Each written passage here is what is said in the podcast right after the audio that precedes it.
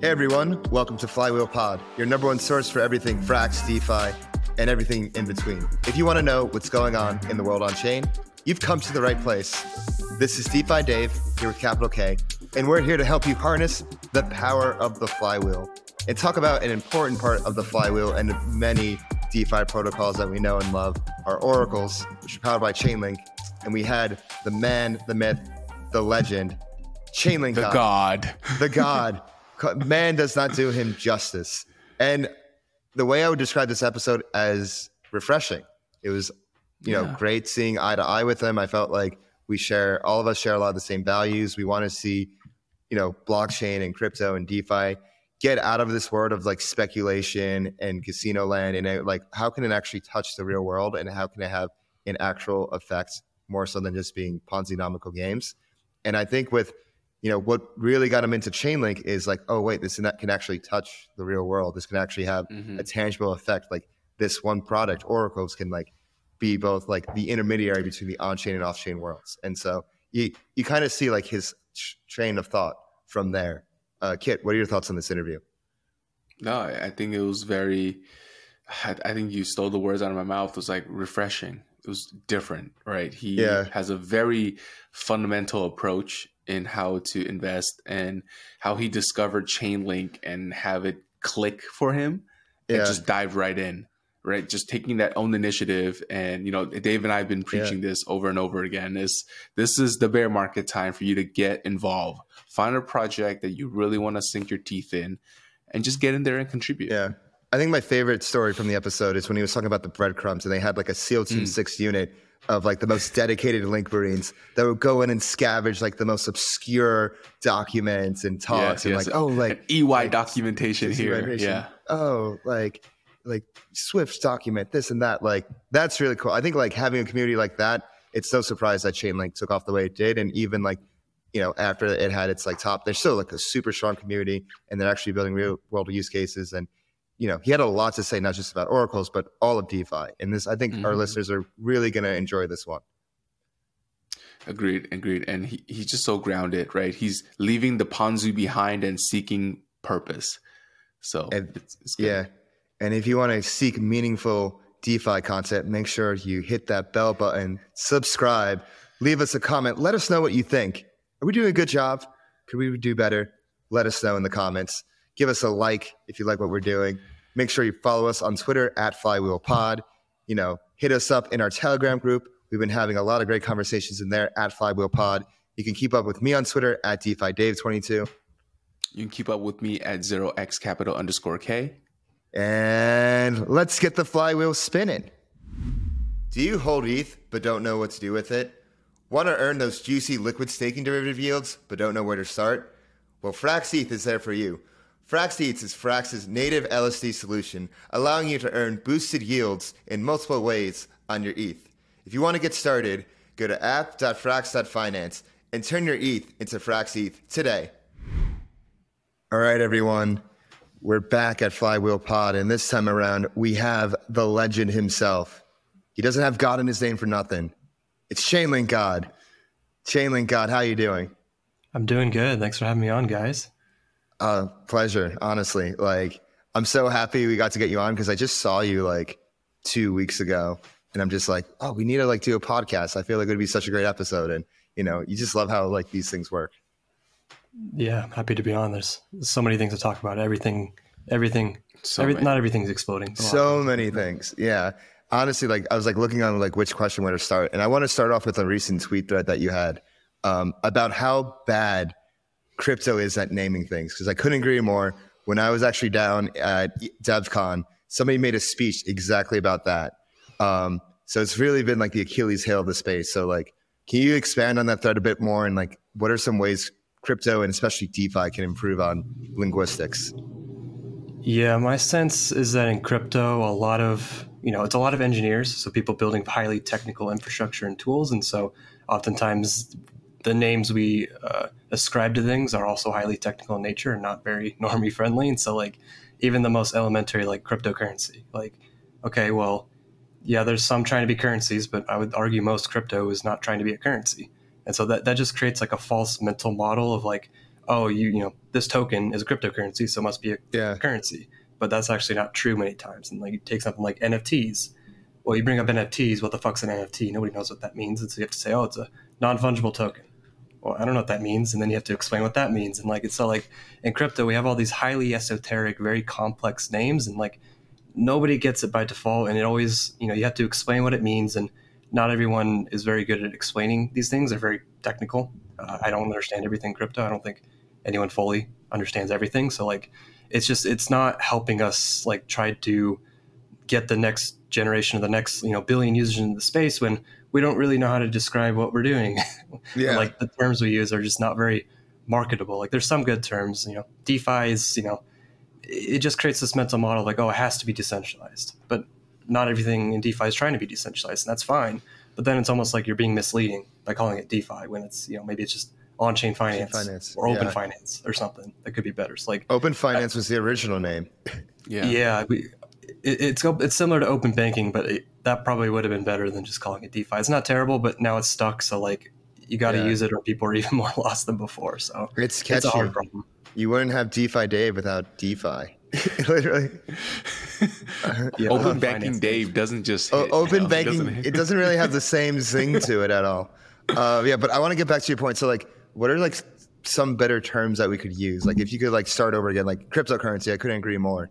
Um, that kind of just stuck because Bitcoin, when it first came out, it was trying to be a currency. It was trying to be this medium of exchange. But you know, obviously, all these tokens out there aren't and aren't really. That's not their mo. So, like, what would you like categorize most tokens?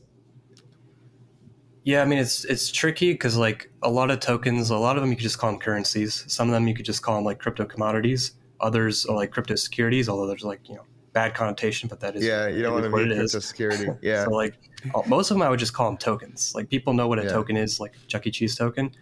A lot of them are just kind of like that. I, I think a good example is like NFTs. What I thought you know Reddit did was interesting. They didn't call them NFTs when they launched hmm. theirs. They called them digital collectibles.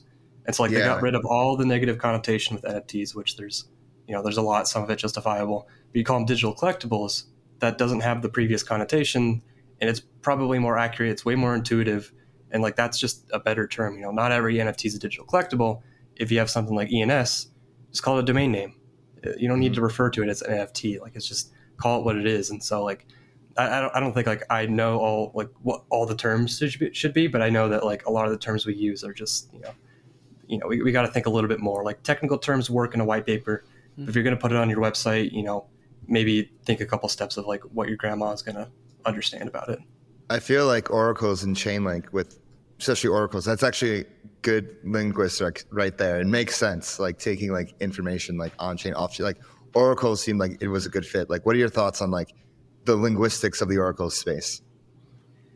Yeah, I I think Oracle is a good term, though it's a little scoped because you think Oracle, you ask someone a question, they give you the truth or the answer, and that works for a lot of use cases. But like if you're using an Oracle for like transaction automation or randomness or cross chain, you know, then the, the Oracle kind of moniker starts to break down a little bit, gets a little Yeah, confusing, and even a lot of people don't really know what oracles are. So like, you know, if you provide Web three services, you know, you kind of have to know what Web three is, but you know, their services you kind of know they're like supplementary. It's like, uh, I don't know, like it's like an API or something. So like, I think you know, Chainlink has a lot of different names. I think some of them are are good, some of them are could be a little technical. I think, I think every project kind of falls into this trap of using acronyms to describe something very precisely, and then you know, Chainlink Keepers became Chainlink Automation because like nobody Yeah. knew what a keeper was. So you know, they just Yeah. rebranded it to automation, and okay, that makes Speaking sense. speaking of acronyms, like the the convex curve frax acronyms get so ridiculous. Oh. It's Yeah. it gets real confusing real fast. Even for me, I'm just like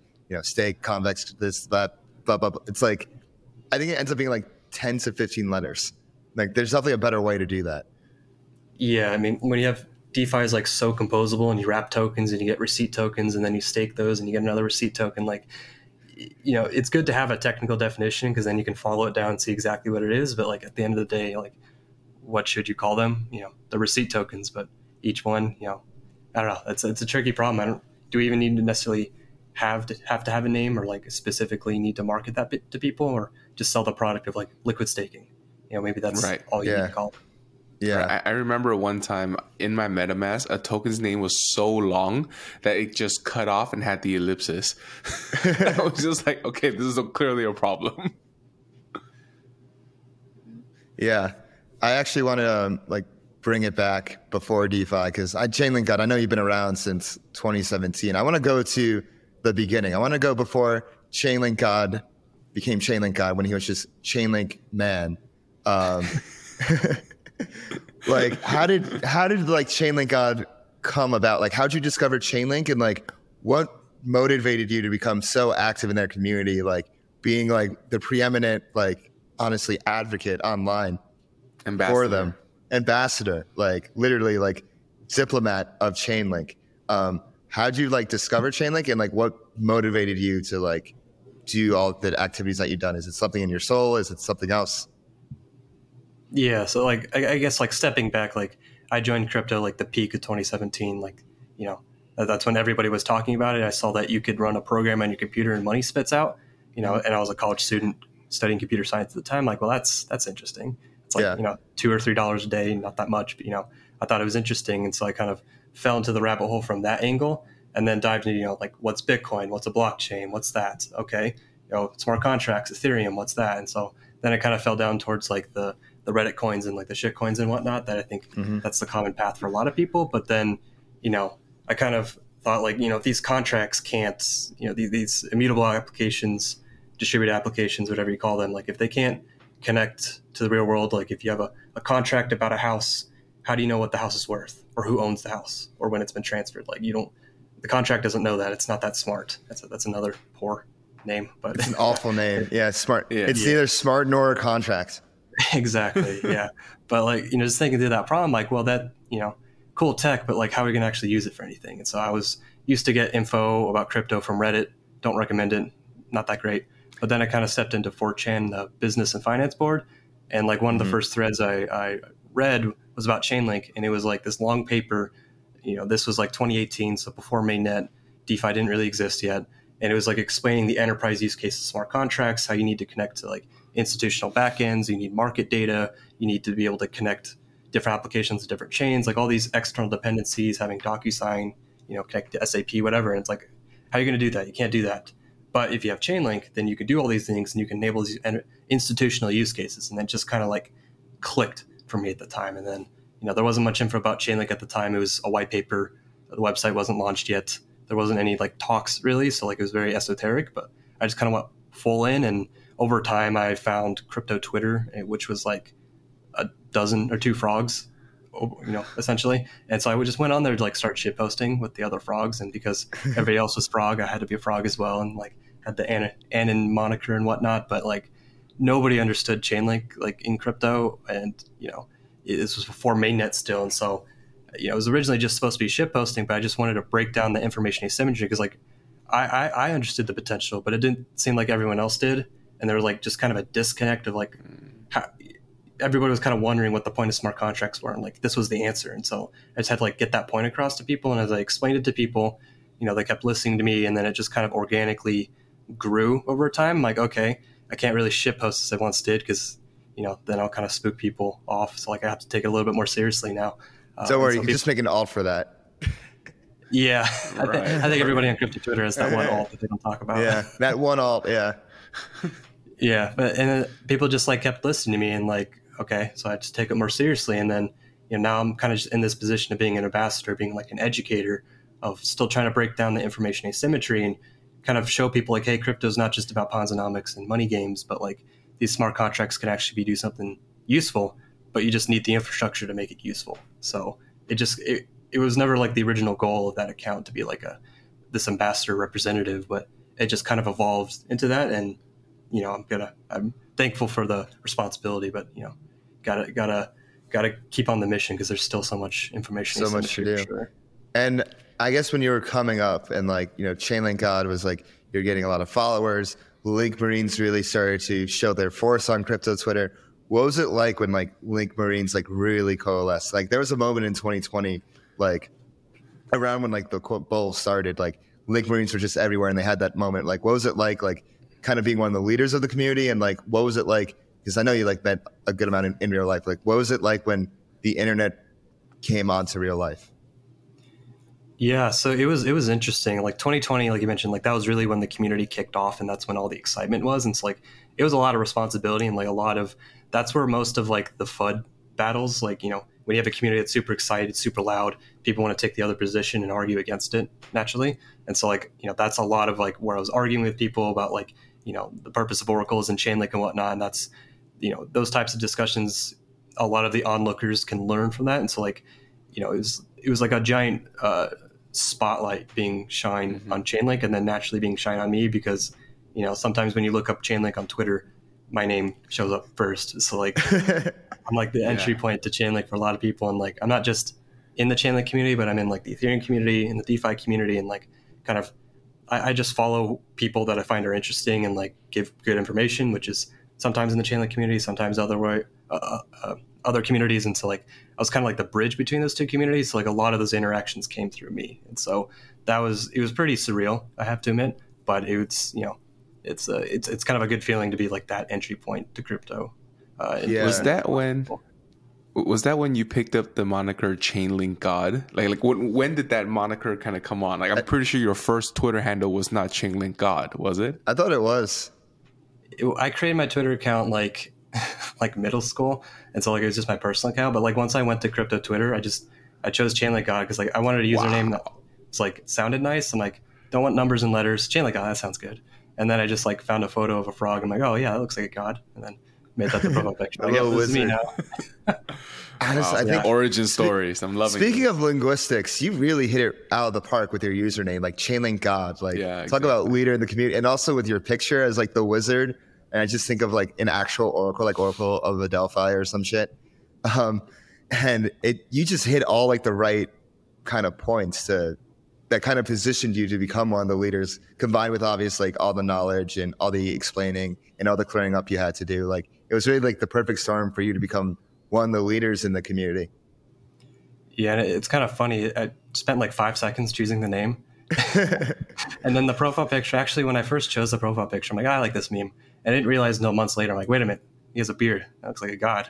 Oh fuck, that works out too perfectly. like I don't know, maybe it was just meant to be or something, but it just worked out perfectly. Hey, it was destiny. Exactly. yeah. So back in uh, 2020, like there was a lot going on, not just with Chainlink, but that's when DeFi really started to pop off. Um, so like, what were your thoughts on like when you were seeing like actual use cases come on chain, like uh, the first time like you know, you saw DeFi, like all the different farms, all, you know, Uniswap took off and you had YFI, this and that. Like, what are, like, how did you act during that time? And what are your thoughts reflecting on that? And by act, I mean, like, what did you do, like, farm?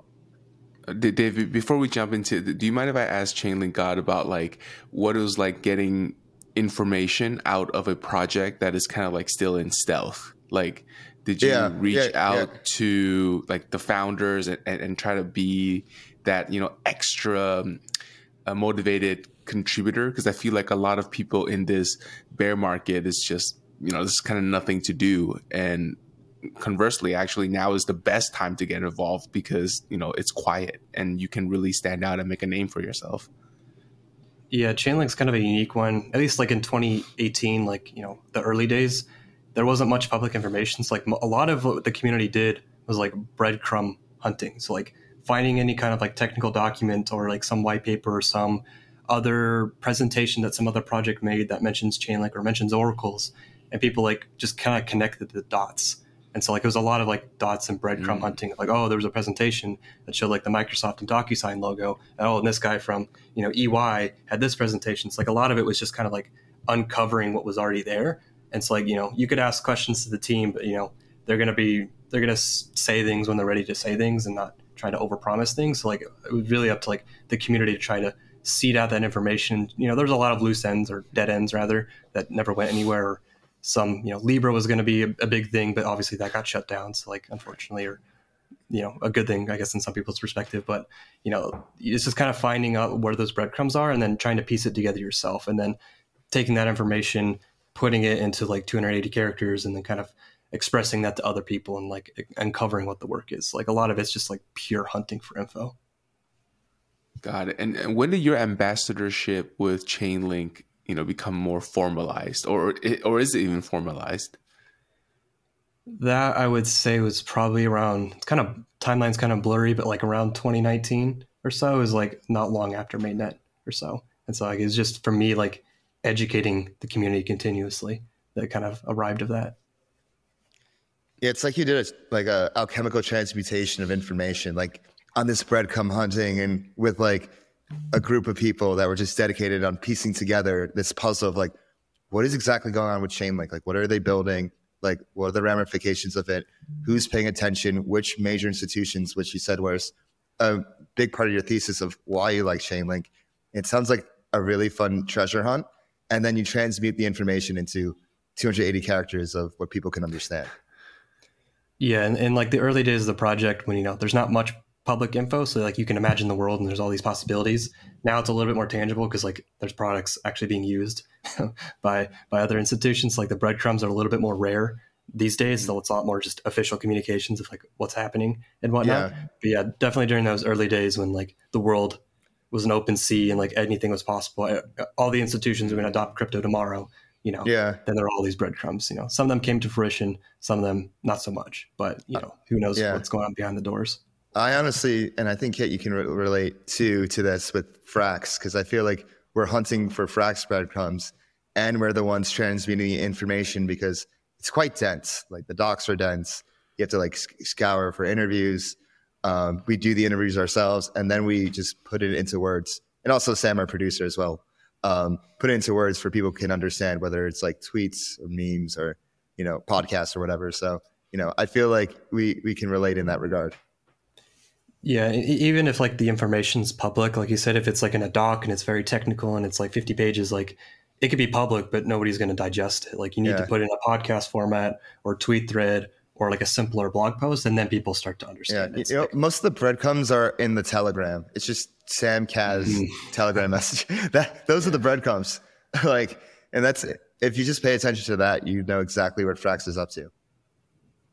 Yeah, and like it's it's all the info's there, but like digesting it, putting all de- all together, connecting the dots, reading through everything, like that takes time that not everyone has time or interest in doing. So then just like distilling that down, then people are like, oh man, this is valuable, and then that's kind of like where the following yeah. starts to come. Exactly. Exa- well, that's actually quite inspiring for us because you were yeah. doing it for back in 2019 and now we're doing it in 2023. Um, and you know, I think we're all just like we all agree like there's a lot of work to be done in our respective communities. Um, I want, but I want to go back to 2020 to the question I had before. So like, what were your thoughts when you saw like all these different like farms and protocols and DeFi products come out of nowhere? It's like, wow, like crypto actually has a use case. Like wow, Chainlink is being used for all these different protocols. It's like an important component in Synthetix. It's a vital component to Aave. Like, what were you think? Like, what were your thoughts? You're like, oh wow, it's like the Oracle, the thesis is coming true. Like, what what are your thoughts?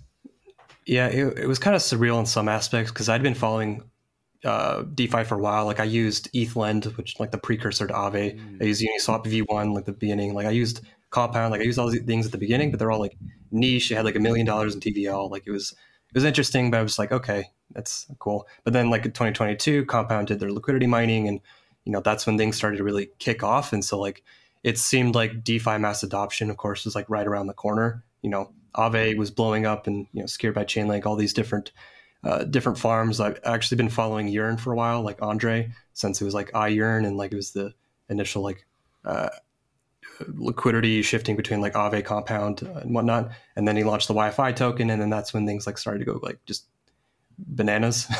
Best way to put it. Like every day there was another yield farm, and there was yams, and then there was sushi, and then there was all these like different and blue Kirby. Yeah, blue Kirby. yeah, the, blue Kirby. And then yeah, you know, other than Sh- Chainlink God, like the greatest like community advocate, yeah, like, marketer. That guy like an incredible storytelling. I don't think he was. He didn't explain things like you did. He wasn't technical. He was just. He was just the hype character. Man. Yeah. Yeah. Yeah. He was definitely a hype man. He was very interesting. yeah. It's speaking of yams. I think the funny the the funniest and craziest fact about yams and YFI is that when yams launched their farm, like fifty percent of YFI, like all YFI in circulation, went into the yam farm, which had like a buggy contract. Yeah. I mean, those were the days where like you could put money in a contract and like your money didn't do anything; it just sat there, and then you just got tokens in return. Like it was the most risk free, even if like the contract broke sometimes. Yeah. Yeah. and then yeah. like as like DeFi summer evolved, it got more and more risky. Then you had to take on like impermanent loss, and then you had to keep exposure to like these pool twos and these governance tokens nobody wanted, or like these you know Ponzi Governance rotation tokens. games. Yeah. Yeah, the valueless governance tokens that everybody Mhm. wanted. So like it started to get really crazy, and then like I think after like the sushi migration, I'm like, okay, I think I think this is gonna heat off a little bit, and then it lasts a little bit longer, but then yeah, things now we're in like month what like 36 of the DeFi bear market or something since then. I mean, it's almost over. I mean, uh, Degen Spartan tweeted something not stable. He tweeted like he started the LSD right. narrative single-handedly with one tweet. So I think we're like nearing the end of the DeFi bear market. Yeah, but I think like looking back, obviously what fueled most of that was just the money printers that Oh, fueled 100 it. percent. Yeah. I mean, a lot of useful applic- Yearn came out of it. Know sushi, a bunch of different protocols came out of it. Most of them died, but like you know, it showed like the real value. But obviously, if your system is just circular speculation, that you know, then it, it's not going to last forever. And then it evolved to become the L one rotation, and then you know, now it's going to be something else. Yeah, and it proved that you could do stuff on chain. And without DeFi Summer, I don't think the three NFT bull runs that just happened, like Right. in one cycle, would have happened because it's like, oh, you can do stuff on chain now. But yeah, Yeah. it did. Yeah, it did turn into the L1 rotation, and then also like the Ohm fork rotation, this and that. Like, what are your what are your thoughts on like those rotations? Were you just like, oh, this is like too speculative? Like, there's really not much meat there, or were you like, oh, there's like some actual value being here, but it's being clouded by speculation? Yeah, with the Ohm forks, I, I never understood them. I never touched them. I just didn't get it. I'm like, this is way beyond me. But with the with the L one, I rode some of those waves, but to me, it was more like I, you know, from DeFi summer, I kind of knew what was happening, um, and then I, I ended up writing like a blog post about exactly what happened. But like to me, like there was you know some chains that had some innovations, they had some useful properties, doing something new, but a lot of the times they were just kind of a fork with a money printer, and it seemed kind of obvious that like I wasn't wasn't clear to me like why everybody was so into it. Obviously the money, but like beyond that, like people were like super passionate about these these fork chains, and so to me it felt kind of hollow. It's like I wrote some of them just because like I'm not going to leave money on the table, Mhm. but you know to me it wasn't the same energy as as DeFi Summer. L1 rotation was longer, but it to me it just wasn't the same energy. It was just kind of the reshuffling of the same exact game over again. Yeah. Yeah. No, I couldn't so agree more. Chainlink got w- w- uh, CLG. When did you first actually like dive into crypto full time? Full time was it all the way back in 2018 when when you kind of got uh, when you discovered Chainlink? I mean that that's probably when it like captured the most of my attention. But I think it was it was like after COVID, I was you know I was in college for computer science, and once COVID hit, you know school went online, quality of the education was shit, and so at that point I'm like, all right, I'm getting more out of crypto than I'm getting out of school. So at that point, I basically just I dropped out, and then that's when I started you know just doing the crypto stuff full time at that point. So like eh, like midway through the journey, although I guess not so much anymore. But yeah, that's you know had been in there for a couple of years at that point. Paid your dues. Dropout, bullish. Frog meme profile picture, bullish. Link Marines bullish. Very bullish. Um, so speaking of, so there's all these different rotations and you know different categories and themes that came up. I want to get into stable coins and like everything that's hap- like that happened in the past and like what's happening now. So like you know, so what are your thoughts on you know kind of curves tokenomics because that's been like the longest game that has played out. That started in DeFi summer, and it's still like the V tokenomics have like you know still going. Like you know the games are still being played. Like Frax is obviously big player. You know, still uh, sending those vote incentives and whatnot, and being a big player in that ecosystem. What are your thoughts on like how Curve has like done their incentive structure? Yeah, Curve's a funny one because I remember in DeFi summer, everyone thought the tokenomics were terrible and predatory, and everybody, you know, is like the laughing stock. And then like a year later, everyone's like, "Oh my god, this is the best thing ever." I And think, then yeah, and then everybody was a vote escrow token at that point. I think Yeah. the the structure makes sense if you have revenue. If you don't have revenue, then it's just a Ponzi game. But if you have revenue, like the aligning the incentive, like it works really well for specific types of applications where you need token holders to direct where subsidies go. Um, and that's that that's the incentive alignment. It works fairly well out. And then obviously, you know, we had Convex that was built on top of it, and then now there's you know Union built on top of that, and it's gotten a little bit more complicated since the early days, but I think the structure makes sense. It's definitely like has Ponzonomics to it. I think every economic model has some of that to it, but I think yeah. their structure at least made a little bit more sense of like aligning incentives. You're locked up if you want to direct where subsidies go and you get paid for that. Like that structure makes sense, but I think like the high inflation at the beginning definitely spooked people. Uh, yeah. And if it's sustainable, it just depends on what the demand is for Curve. If there's lots of demand for Curve, it'll do great. If there's not, it'll fall apart. And that's ultimately like no matter what economic model they chose, that would be kind of the scenario. Yeah, I got so it seems like you have like the, your own methodology in judging DeFi protocols or tokenomics. Uh, so like, what do you look for when like kind of analyzing these protocols and like, oh, like uh, w- whether you decide to like put into it or just like farm it or what, like, what are your metrics? Yeah, I mean, the first one, but like before the metrics is like, what are they trying to solve? Like, are they actually going to solve a real opportunity? Is this going to be something people want to use? Then it kind of comes down to like, what's the revenue opportunity going to be like in the future? Like, is this nice infrastructure, but it's just a public good? You know, kind of like Uniswap, or is it something that can actually be tangibly monetized um, realistically? And then once you kind of dive into that, you can dive into the core metrics, which really it seems like these days you know it's really core uh, revenue. Like that's what everyone's going to look at. That's the most important metric comparing revenue against how much you know the operating costs are. And these protocols will love you to love to tell you how much revenue they generate but then they don't want to tell you how much their operating costs are which you know i get that but makes it a little bit hard to figure out like what the financials are of the protocol and then just seeing what the growth of that revenue is over time are they growing users are they just engaging in ponzonomics like you know if the defi ecosystem shifts towards mass adoption which i think is real world assets are they going to go along with that? Or are they going to go down like the DeFi degen route and kind of keep doing their own thing? Because that'll depend on if they're actually going to be a revenue cash cow king or they're just going to keep doing the Ponzonomic meta games, which are kind of different routes. So I think the core metric is really like revenue, and then of course like daily active users, which isn't always relevant. You know, lending. If you're lending, you're not actively using it, but you are using it implicitly. So like it's not a perfect metric. And people love their TVL, which is it's it's a decent metric, but also as we saw with like Solana, it could easily be gamified. So like that yeah. one you just have to be careful with. Yeah. So basically, it's like, what is the problem uh, that the protocol is trying to solve, and then it's like, is it sustainable and bring in revenue? And then after that, it's like, okay, like what users, and then you can kind of get more like subjective with the metrics, like what could be users, could be TVL, could be something else. Um, that's a pretty solid methodology there. Yeah, and you always a, a large part of it is like you know, are, you know, are you investing in a team? Like maybe the built product they're building right now doesn't end up working out, but if they're a good team, they know how to pivot. They're not going to you know stick in their heels. Then you know the next product they may create may be the real revenue opportunities. You know, do they have the right vision of like what the space needs? Maybe the demands of the space shifts and they no longer needs that thing they built anymore. So then they pivot to mm-hmm. the next thing the space needs. Like you know, looking at what the team does is also really important versus just the protocol itself. Yeah, it's like the stuff like on chain and also like the layer zero stuff off chain. Right. Yeah, exactly. And, the human element. And and CLG clearly you approach you know your analysis in a very fundamental and very you know pragmatic and thoughtful way.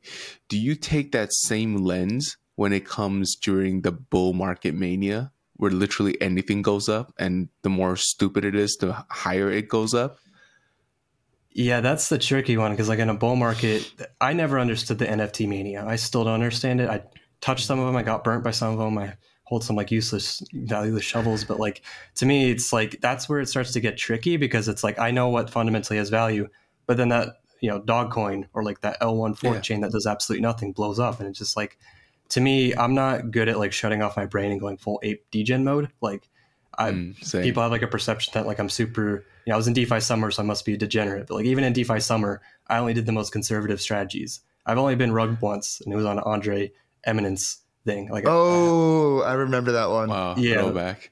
yeah, that one not so great. Didn't lose that much, but like otherwise, I've kind of avoided all these major explosions because I'm so conservative, and so like that doesn't pay off very well in a bull market relatively in a bear market, obviously everyone's bleeding, but I'm not blowing up at the same time. So like it's maybe it's painful at the time in the bull market, but then in hindsight, it was better to be conservative than to go full degen. Yeah, I think it's because in a bull market, everything is just so narrative driven and meme driven, mm-hmm. and like you can just if something's just funny, like Dogecoin or Shiba, or like you just gotta left curve it, and like and then it just yeah. goes up like or like the number NFTs. I was just talking about that the other day right, with someone. Right, right. Like that was so. It was like oh one one one nine nine nine, like selling for how many ETH?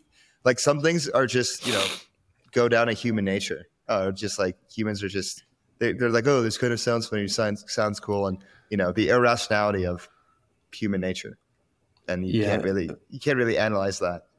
Yeah, and that, that's the aspect I'm not good at, and I know I'm not good at, so I just don't touch it because yeah. I know I'll get burnt. Like I've there's some of the games I've engaged in, but like I yeah. tend to leave way earlier than everyone else, and so like it doesn't pay off as well as it could. But ultimately, I'm not going to risk getting blown up because of it. Like it's lower risk, low reward, but that's I've found more sustainable. I think by the time like your like your fundamental analysis is more like the norm then the meme coins are the norm, then we know like the space has reached a point of maturity.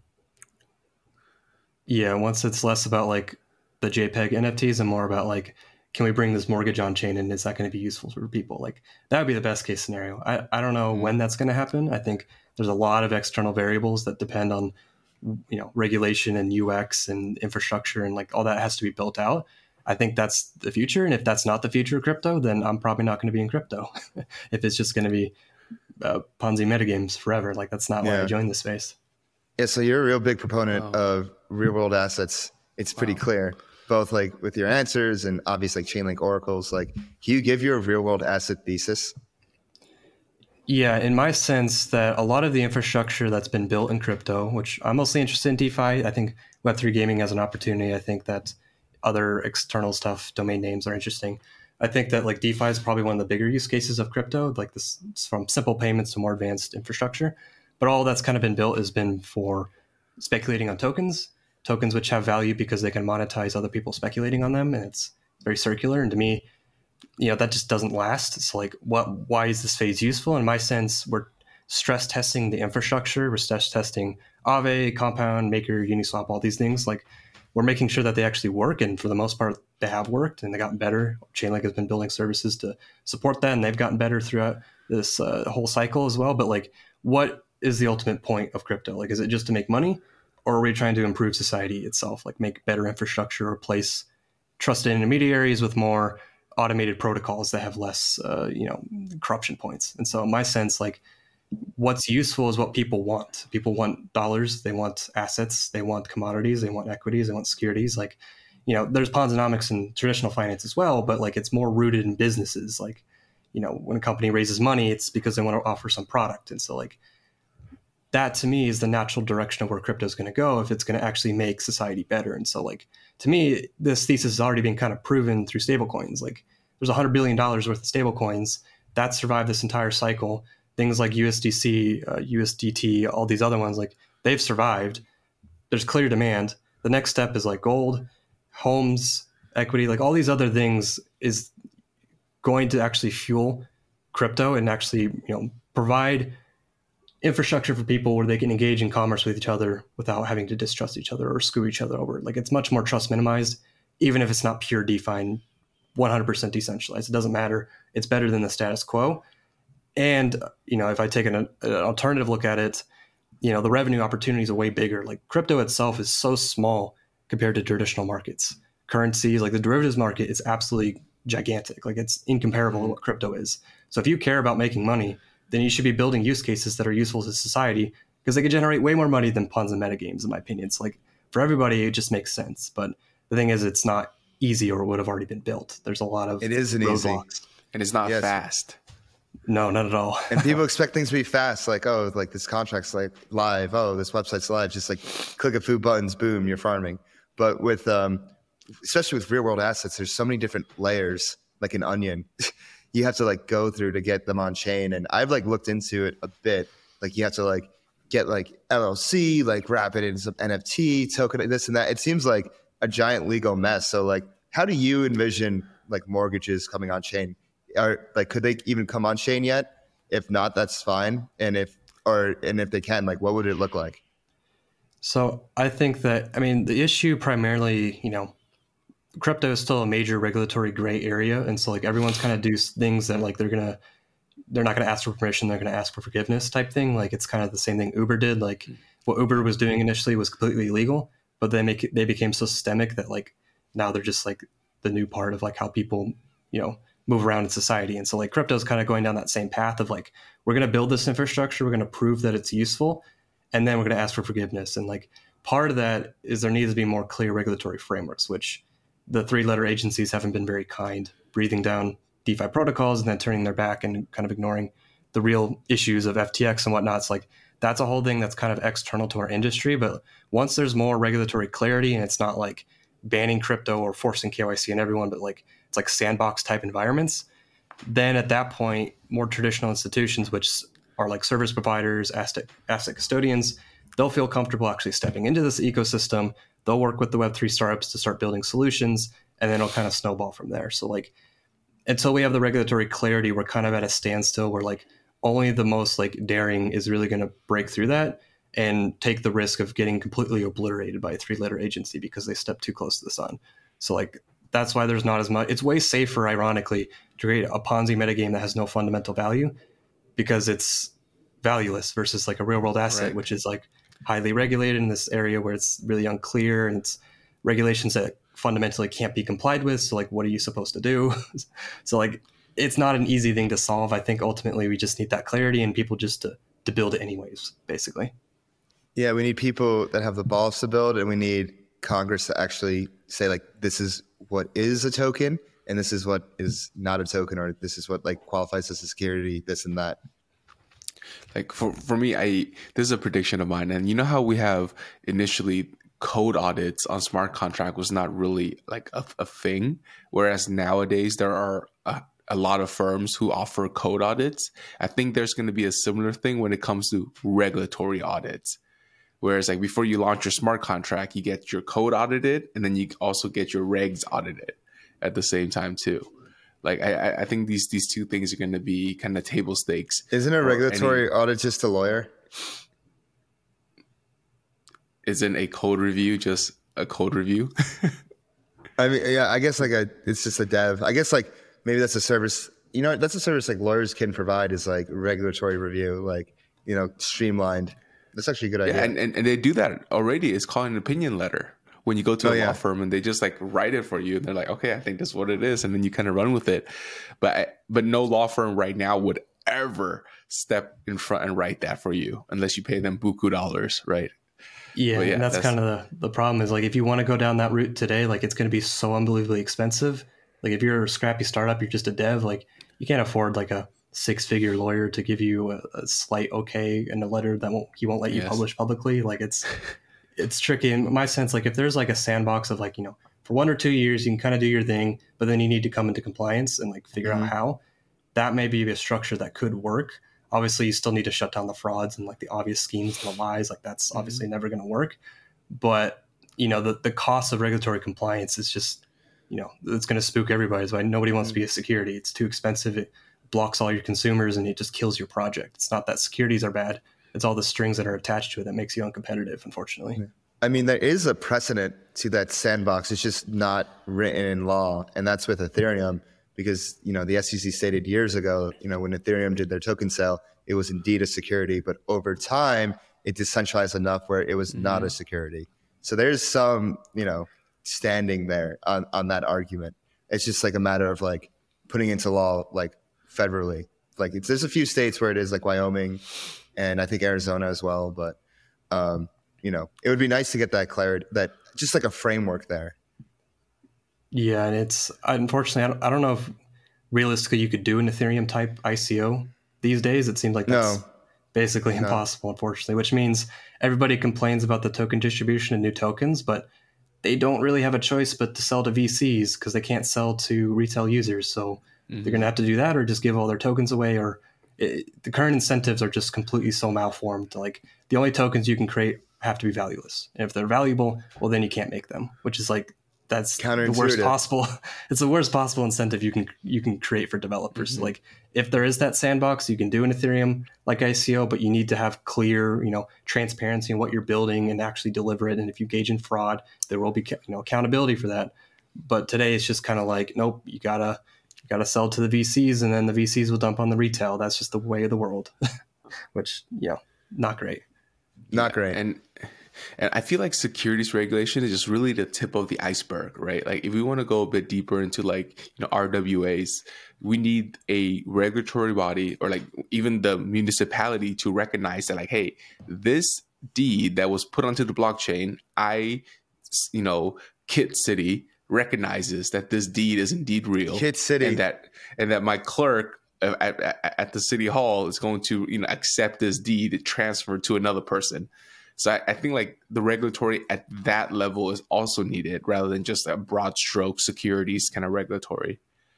Yeah, I mean it's kind of two step. It's like one, you can wrap existing assets into a token like claim on that asset, and then you know maybe people accept it, maybe they don't, and then it's like actually issuing the asset as a token. You know, the revenue share contract token that is the mm-hmm. asset itself. It doesn't represent anything off chain. That is the real world asset. It's like once we step into that area, that'll be when real world assets. But yeah, like you said, like it has to be actually accepted by people and businesses, and businesses won't accept it if the regulatory clarity on how they can accept it yep. is not clear because they're just it's not worth the risk for them yet. Yeah. Do you imagine like the, within like the next two years some major regulatory clarity to actually pass and come about, whether it's like through the leak, like the laws being passed by Congress or court decisions? Yeah, that's where it gets tricky to project. I, it, for me, it's like there's two different paths of like one, some other country is going to create an acceptable regulatory environment, and all the companies and businesses and developers are going to go there, either like physically or like virtually, and that'll be the innovation hub, and we'll be left in the dust. Or we'll actually get our shit together and start building some frameworks so we can keep all this, uh, you know, all this innovation uh, onshore, and then of course, you know, will be taxed, and it's it's in their interest to do this as well. But like which way we're going to go, I don't know. It doesn't seem like we're being very uh, we're being very hostile. And so like I'm mm-hmm. cautiously optimistic yeah. with it. If it's going to happen in three years, I feel like it's going to be five to ten years. Like I feel like it's going to take way longer than we think to be established. Always Once does. it is established, it yeah. you know this adoption is going to happen way faster than we think. But like when that catalyst is, it could be in a year, it could be in ten years. That, yeah. That's just completely unclear at this point. Yeah. So you you said mentioned stuff that actually, Kiet, did you have a question you want to yeah, say? Yeah, I, just just a quick follow up. I was like, do you, do you think this regulatory kind of clarity would just happen in a natural course as even if we don't do anything or is there some active participation some ag- aggressive lobbying that the defi slash crypto industry needs to do to kind of push it forward yeah, I think there definitely needs to be lobbying. I mean, it's such a complex technology that if we just want regulators to understand it on their own, they're going to take their sweet time and they're going to misinterpret it. Like, ironically, that's what FTX was trying to do, but obviously they were doing it in a self-serving manner and they were yeah. You know, doing it for themselves and they weren't going against DeFi. So like that, you kind of have to deal with like uh, adverse, malicious lobbyists, and I'm sure crypto lobbyists is like a a bad term in DC now because of yeah. FTX, unfortunately. So like that may have delayed things, unfortunately, but like without lobbying, which is just unfortunately how our system works, things aren't really going to be much pushed forward unless you know. I, th- I, think Coinbase is doing some good things, doing you know the uh, the treasury over Tornado Cash, you know, mm. trying to set some lines. Like if we don't do that and defend ourselves, they're just going to like walk all over us. Exactly, and like they're just not going to let what we do because they're not going to understand the purpose of it. And so we have to show them and you know sh- show them we could be the adults in the room. Fortunately, that's really hard to do when everything just blew up but we, yeah. we need to do that in order for uh, anything realistic to get done. We need a consortium of gods: Chainlink God, Aave God, Curve God, Frax we need God. A, we need a crypto Twitter delegation to DC and like actually like sit down with these congressmen, congresswomen, uh, aides, um, lobbyists, and like set the record straight. I mean, there are organizations that are dedicated to that as their job, yeah. like the Coin Blockchain Center. Associate. Yeah, Frax donated 60k to Coin Center actually, um, mm-hmm. and like that's their full time job is that. And like DC is such a different game than you know what we're used to like on chain, like the literal politics you have to play. Like I remember I went to a conference back in June that was a crypto DC conference, and it was such a different vibe because these congressmen they have so many different things on their plate. They have like what their yeah. constituents care about. They have like their own agendas, this and that in crypto for a lot of them is a footnote. There's only like a few Congress people that have like crypto at the top of their priorities, and that's like Tom Emmer from Minnesota. Uh, you see Ted Cruz, a bit advocate. Um, Cynthia from Wyoming. So like it's getting like becoming more of an issue, and more people did get voted in. But it's just like a, it's like you said, it will take probably eight to ten years. This stuff takes time. Yeah, and I think realistically, like the, the politicians don't want to get uh, flamed by their population, basically. So they're only realistically going to do something if they have pressure applied to them by lobbyists, but also by regular consumers. If they say, you know, crypto is an issue that I care about, it's going to change how I vote, then that's going to actually going to go up their priority list. But like at this point, you know, because you know how we explain crypto and the UX and all the Ponzi and the schemes, most people don't have that great of a view of crypto, and therefore politicians are like, why should I care? Like nobody yeah. I work for or determines why I'm here cares. So like the incentives are just mm-hmm. completely misaligned at this point. So you're telling me somebody named Degen Carl is advocating for Ponzi-nomics? What? Like, if you're like a congressman reading that, you're like, what? What is going on over there? yeah, and unfortunately, it's like so many projects in crypto are just a complete sham or complete, a complete yeah. grift. And so it's mm-hmm. like you have to be able to explain, like, yeah, there's all these grifts and all these terrible things, but there is real core value underneath it yeah. all. And people love to focus on the surface level shit because it's really easy to point at versus yeah, the real it, fundamental value. To the untrained eye, it's so hard to tell like what's a grift and what's actual substance, and that's a big problem. Yeah, and a lot of the times the lines could be a little bit blurred, or like a system, the only way it can come into existence is through speculation and ponzonomics, and then they mm-hmm. can eventually evolve into a state where they're sustainable and more legitimate. But like that model is not exactly clear if that transition is ever going to happen and what projects are legitimate or not. It's like even average consumers don't know.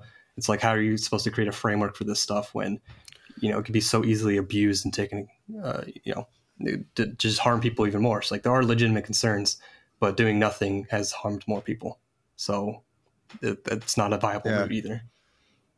Yeah, we've been living off chain for a good amount of time. I want to go back on chain, and I want to get your opinion on like what what are you most excited about on chain, like protocols being developed on chain, next generation of DeFi?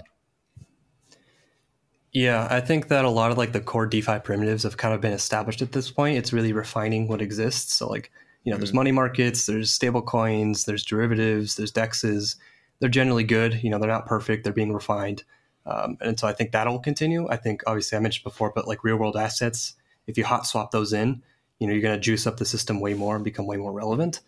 My sense is that a lot of what's going to make the make a difference is things on like the margins. So like the user experience of how you interact with these things, the middleware infrastructure of how you know how's a website architectured you know how do you connect to the oracles how do you connect to like the data indexing how do you do custody services that's still not great right now for most people. I mean i've seen so many people recently lose their private key even like core bitcoin devs losing Little, yeah yeah that's and then hacking the fbi yeah and then you have north korea hacking you know the ronin bridge and taking hundreds right. of millions of dollars. And so like you know you have these uh, bad actors and so it's like we need to be able to build that infrastructure. And particularly i think cross chain is going to like anything we can do to abstract away complexities which i feel cross chain bridges will really do to you know you don't need to manage gas or you need to manage token approvals or all these other complex nuances that nobody should realistically ever have to deal with once mm-hmm. we can have those abstraction layers then what we built becomes way more viable because what we built is you know it's already most of the use cases it's the ones we haven't built is because they're not technically feasible yet or because they're not regulatorily feasible yet. So we just need to supplement all that and kind of fuel what we build.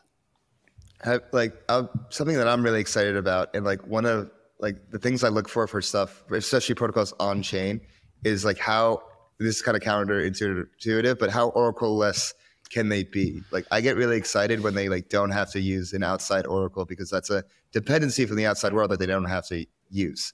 Um, so like I I was super interested when I saw like these uh, new option protocols come about, whether it's GammaSwap, which just released. They're definitely on their testnet now. It's also Panoptic, which uses Uniswap v3 as the primitive. So what are your thoughts on like these protocols that take the oracleless approach?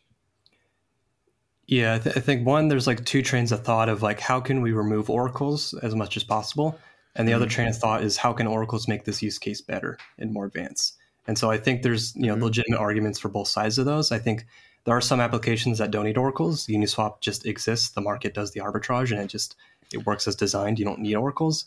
And I think other use cases fundamentally don't work without oracles, or if you try to build it without oracles, you're going to be introducing trade offs. And maybe those trade offs are acceptable, but they're trade offs nonetheless. I mean, using oracles also has its trade offs. So you just have to kind of pick and choose. Do you want more complex uh, applications or do you want to leave it more to game theory? And so it's kind of, it's really on a use case by use case specific basis. I would, I would say that probably most valuable smart contract applications require oracles in some manner, uh, whether that be for data itself or that's off-chain compute scalability, you know, some privacy solution with zero knowledge proofs, some cross-chain interoperability, transaction automation. Like the, the scope of what oracles do are broader than just data itself. It's every other external service that a blockchain doesn't offer. And so, in my sense, that oracles can supercharge the ecosystem. You know, the oracle needs of each application can be different. You can build an application without oracles, but in many cases, you can make the application better with the oracles. So like I'm all for exploring these different design spaces and seeing what works, what doesn't work. But in my mind, most applications that are going to be useful will inevitably require oracles in some way. And then it's just determining how do we make it trust minimized? How do we make it so the trade-offs are worth using? Because anything useful is going to have trade-offs uh, inevitably. I, I like the reframing you did there. It's like it's not like how can we remove oracles, but it's no, it's how can we have oracles improve the protocol. Nice. Yeah, and I feel like once you kind of say that, people go, okay, maybe maybe oracles could be useful. But like I, I get the perspective of like let's remove all dependencies. But like the most depend dependency less thing is just a token, you know. And it's like okay, that's great, but you can't really do anything. And then once you want to start doing things, then you need dependencies, oracles or other infrastructure, and like it's not as pure and trust minimized and decentralized. And then you kind of have this like it's almost like a culture clash of like, do we want to build things that are practical or you want to build things that are idealistic. I think it's just a spectrum. You just have to find where in that spectrum something useful lives. Mm. Got it. And so, like, kids, you have a question? Yeah, I, I wanted to ask his thoughts on like, you know, I, I mean, this completely separately, but about the L ones, like, because I, I Wait, saw. Can I, you... can I actually ask the okay, question that has to do with it, and then we'll do L one. So, like, go ahead. Speaking of like other things on chain that can be integrated, like one thing that has really caught my eye recently is Eigenlayer. And Eigenlayer presents itself as outsourcing trust of middleware products. Like it could be like oracles, automation. Like instead of having a separate token uh, with that you have to stake and have security, you can just you know add like some extra slashing conditions, and boom, like your network is uh, secured by or your product is secured by Eigenlayer or your even network, your L1 or this and that, depending on like what you want to use it for. What are your thoughts on Eigenlayer and how it could be integrated with oracles? Do you see it as like something Chainlink can integrate? Do you see it as a competitor? Do you see it as like too hyped up? Like, what are your thoughts on Eigenlayer if you looked into it? Yeah, one thing I would say, I'm not an expert on it. I just want mm-hmm. to preface with that. I've looked into mm-hmm. it a little bit. I think it's useful for middleware that can be set up so it's set and forget and it doesn't have additional external costs. So it's just something extra you run and you can pretty much leave it. That's pretty much how ETH validation works. You turn on the box, you make sure the box is running, it kind of does its own thing. With oracles, it gets a little bit more complicated because you're connected to the real world. You have to manage data provider subscription, you have to manage like the gas coins, you have to manage the different services, determine what services you want to provide. And so it's a lot less set and forget. And that requires a lot more costs to manage. And in my sense, this, you know, the restaking works when you, the only requirement is stake collateral. But when you have tokens, in my mind, the fundamental thing they solve is the chicken or egg problem. When you're bootstrapping a network and there's no fees, and you need to bootstrap the supply side of a validator market, you can use tokens to subsidize that supply side to provide useful services that then attracts the demand side, which pays in fees, and then eventually creates a more sustainable economy where you don't need subsidies anymore. And so when you're creating a model that doesn't have a token, you're starting from zero you know who's going to run run infrastructure that has all these management costs all these complexities all these things you need to manage and get slashed and then you're not getting paid for it it, it just doesn't seem realistic to bootstrap that into existence particularly when running an oracle is basically a full-time job. It's basically a business running that. It's mm-hmm. not like a piece of thing you run on a node in your closet or something. Like it's a business. And so at that point it makes more sense to be using basically the standard network that already has the users, already has the infrastructure, all the tools, all the monitoring software, and then getting paid for that because there's already demand for it. So in my mind, it's not impossible to build an Oracle on something like a Eigenlayer like restaking system, but it doesn't necessarily seem practical to me to even bootstrap that off the ground. And then there's a whole other discussion of like, are permissionless oracles even a good thing when they can dilute quality and introduce attack vectors that allowing users to choose their own oracles uh, doesn't have that issue. So like in my mind, it's possible. I don't really see it as a threat because I don't see it as practical personally. But I'm sure there's other middleware solutions where they are more set and forget, and it can work more seamlessly and it can work fine. Then you know not everything needs a token, but if you need to bootstrap a two-sided marketplace that has lots of costs for providing that supply, it just doesn't work as well, in my opinion. Hmm. Got it. That's a very good take because you're right. It's not when you just add like a few extra steps, you know, that doesn't take into account like all the other stuff you have to do to run an Oracle properly. Yeah, and Oracle's it's one of those things that like it seems simple. You take data, you put it on the blockchain, people consume it, but you know, you're connecting a highly deterministic smart contract system to a highly unpredictable, undeterministic real world where there's always changing conditions. You know, when the world, you know, the world's second largest exchange implodes, how are you going to handle that as an Oracle? You know, is, yeah. your data provider going to be compliant? Are they handling it? Are you going to be able right. to switch data providers in minutes in order right, to prevent right. an issue? Do you have enough gas in your wallet when some NFT drops and gas prices are now seven thousand dollars per transaction? Like, how are you going to handle that situation? So it's like it's all under normal operations. Oracles are easy, but there's just a million edge cases you have to account for. And so that's where all these other oracles tend to trip over themselves because it's not intuitive and it's really complicated. You just have to learn yeah. through trial and error. But nobody wants to use, nobody wants to be the guinea pig. Basically, I have, I have one more. I have one more question, and then to follow up on that. Uh, speaking of data availability, which is, seems to be a big theme that's coming up, there's a lot of talks on DevCon about it. Like, what are your thoughts on proto dank sharding and danksharding, and like how could that be used to help Chainlink out? Yeah, I think with those, effectively, you know, by providing data availability, it helps rollups in L2 networks significantly. Mm-hmm. And you know, one of the largest operating costs of oracles is the gas costs of putting stuff on chain. So if you know you're able to reduce that costs, you're able to become a way more sustainable network. And so, you know, with with proto dank sharding and you know eventually at some point danksharding, you know, it's going to boost the performance of Arbitrum optimism. All these all these rollups will be way cheaper. Ideally, devs move to those networks where Oracle services can operate way faster for way cheaper. So like it's not necessarily a direct benefit, but it's very much an economic indirect benefit. That's it's good for users, okay. it's good for developers, it's good for oracles, it's it's good for everybody involved, basically. Okay, got it. Get you can go with your question. Yeah, thank you. So no, no, absolutely. We we've largely talked about ETH like this, you know, the, for the majority of uh, our, our on-chain conversation so far. And but I want to get your thoughts because you did write a L1 rotation, you know, kind of a post-mortem analysis on on that whole thesis. Like with all the innovation going on ETH right now, like do you think there's even space for for other L1s, or is it going to be like basically an the L2 wars between uh, building everything on ETH? Yeah, and that, that one that like there's also like there's different schools of thought. I think that a lot of L1s just kind of copy paste. They tweak a couple parameters. If they're just mm-hmm. purely a rotation game, they're not going to be very sustainable. Nobody really cares. There are some chains doing something genuinely different. I would argue Solana is doing something completely different. That's you know the the Sui and Aptos, or yep. you know maybe you disagree with the trade offs, but they are legitimately doing something different. And I think that has value for some types of applications. Web three gaming works very well there. Um, but I think the vast majority of, you know, if you talk about finance, high value things, you know, you want the network effects, you want the composability, you want the you want the strong security. And when you're using alternative networks that only tweak a couple parameters, they're just going to be smaller. And so if you're able to use the security of the strongest network, which is you know Ethereum, um, and then you're able to build those applications on a layer above that provides additional benefits and gets the security from Ethereum, there's not a large reason to use anything else unless you're being paid to and you're given a grant by no right. one to build on there mm-hmm. uh, which you know I'm not going to judge anyone who does that, but you know it's for long term sustainability. A lot of these L1s don't fundamentally do anything that new or like they don't really offer anything significantly better. So like people will continue to play those games, but I think over the long term, most developers and most users will just go down the path of least, mm-hmm. uh, least resistance, mm-hmm.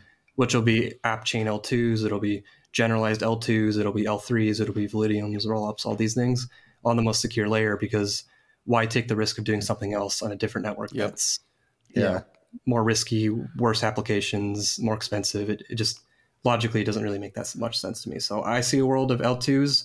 I don't know if it'll be like four L2s, it'll be hundreds of L2s, or I think that remains to be open. I think there'll be hmm. some other settlement layers like Solana, maybe a couple of others. The Cosmos multi-chain thesis has its own merit, but every other fork chain that tweaks parameters, I just, I, I, yeah. I don't see them exploding, just like kind of withering away. I, I recently spoke with a crypto founder, and he explained his philosophy to me, or rather, his line of thinking was like, if you are already a founder uh, of a startup, that's already you know really high risk, and on top of that, you want to add on chain risk of building on a chain that may or may not survive. That's just simply untenable, and it's just not very shrewd for you to mm-hmm. take on both those risks at the same time. So yeah, and a lot of those devs who do chose to do that, it's either because they were given a grant, you know, right. that's just the only way they can exist, or mm-hmm. they see themselves as being the XYZ of that new chain. You know, we're going to be the Uniswap of this new chain. We're going to start from a lower floor and we'll have way higher to grow. Maybe that'll work out, but like you said, if the chain dies, you're kind of fucked in that situation. Yeah. And is the risk even worth it if you're mm. really building something useful and new? It's not, right. doesn't really make sense. Right? You have two existential threats. you know, your startup could die and the chain could die. So, yeah, and then all the, you know, I feel like we're all guinea pigs in DeFi, and there's like a hack or exploit, both either smart contract or economic, like at least every month. And at one point, it was like every week. And so there's so many different things that can go wrong, and like taking safety precautions is, you know, of the utmost importance and highest priority. Yeah, it was mentioned earlier, but like everybody in crypto wants everything so fast, and so like yeah, it leads to like a build fast and break things type mentality, which is terrible when you're dealing with you people's can't money. have that with people's money. Yeah, and There's... when you have immutable code and it's public and open source and everybody can look at it and see all the faults you've made, like it's just that's mm-hmm. not a good combination. And so like projects that actually do take their time and build something secure, well then they're being slow and maybe they'll be a little bit less competitive. So it's like one of those like perverse incentives. And so like you know maybe you could be a little bit more faster on a new chain people are paying less attention to it and then you can secure it up. Maybe that's a thesis some people have but that, that's just kind of like another broken incentive of like if crypto is going to mature we need to move away mm-hmm. from like build and deploy test and production type uh, degeneracy. Yeah. Um, Kiet, did you have any more questions? No i'm good. No. Okay. I want to chunk down a bit because we've been talking about l1s but i want to chunk down to stablecoins and specifically Frax right now because I, I can tell you're into like okay like what's real? What's actually going on on chain? What's getting use? Um, and obviously stablecoins have proven to be the best use case for crypto so far. Um, and the way Frax has approached stablecoins is you know building this DeFi trinity where they'd be like hey like you know all these different primitives you know the AMM the lending the money market and the stablecoin, they're actually not separate from each other. They're different parts of the same thing. They're just different parts of like the opportunity to gain market share. And so, what are your thoughts on like how on the DeFi Trinity perspective of looking at the space, and what are your thoughts on how Frax has executed over the past year? Yeah, I think it's pretty natural for things to consolidate over time, and I think that when you when you like vertically integrate the stack, you're able to get a lot more flexibility. And so, like you know, when you look at like revenue opportunities, stablecoins is one of the highest next to derivatives. And so when you have a stablecoin, you have that revenue generator, but you know you need liquidity and you mm-hmm. need you know you need demand, you know, getting interest, being able to borrow and lend it. And so it's kind of natural to consolidate those into yourself. Um, you know, I think there's different schools of thought of like you should do just outsource it. You don't want to deal with building the infrastructure and maintaining it. Use what exists, but then you know your ability to influence or incentivize the, what you want is you know usually revenue generation for your protocol is a little bit weaker when you outsource everything. And so I think it's kind of natural to kind of consolidate those together. You know, we're already seeing other protocols like Curve launching a stablecoin, Aave launching a stablecoin, different protocol, you know, Uniswap launching an or acquiring an NFT DEX into itself. Like that type of consolidation is all about increasing revenue opportunities. And so I think that Frax is pretty much going down that route of like they want to grow the Frax stablecoin, which means growing revenue opportunities. And so what better to do that than to basically provide itself its own infrastructure that's needed for its own stablecoin. So like I think the fact that like Frax survived UST imploding and all that kind of speaks for itself. Mm. I think people are still wary of all algo stables, although it's in of itself a spectrum of like pure Ponzi USDT to like more of a realistic, mostly collateralized but fluctuating right. collateralization. So like, mm-hmm. there's definitely a spectrum. Then I'm not, I wouldn't call myself an expert on Frax or anything. I've looked into it like you know like a year ago. I would say is like when I did like a deep dive on it. But I think their approach generally makes sense as long as like you know they don't go too far risky down with the how the I don't know if it's referred to as a treasury, but like how that's being invested for the, revenue. AMOs. Like the AMOs, yeah, like yeah. That, that, that would, yeah. if anything, that'd be the Achilles heel if that's misimplemented. But I can't call yeah. myself an expert to provide an opinion on yeah. how they're doing right now. Yeah, well, how the AMOs work, there's basically like you know four different functions that an AMO can do, which is recollateralize, decollateralize, equilibrium, and excess profits go to v, veFXS holders. So it's like it's very strict. It can never mint more than like the protocol like can support. So like they've definitely speaking of being conservative, Frax has definitely been conservative mm-hmm. in the past two years of you know since they launched, especially you know, whether it's AMOs or the way they deploy code because everything they created has been novel. It's not like they forked Frax Swap. They built the TWAMM from the ground up. Fraxlend, same thing. Uh, Fraxeth, same thing. Frax Ferry, same thing. Go on. It's funny because Frax is like move fast, but not break things. you know, it's, it's, it's, move move carefully. Yeah, yeah, move carefully. Carefully. Move carefully. Be a brain yeah. surgeon, hundred percent. Yeah, I would yeah, call but, that uh, being agile. It's uh, you have to like agile. find that right. You have to find that right balance of like not being disruptive, being innovative, but also not just like blowing up your own protocol, which obviously yeah, isn't right. for anyone. I mean, speaking of a blowing up protocol, CLG, I wanted to get your analysis on like the UST and Terra thing.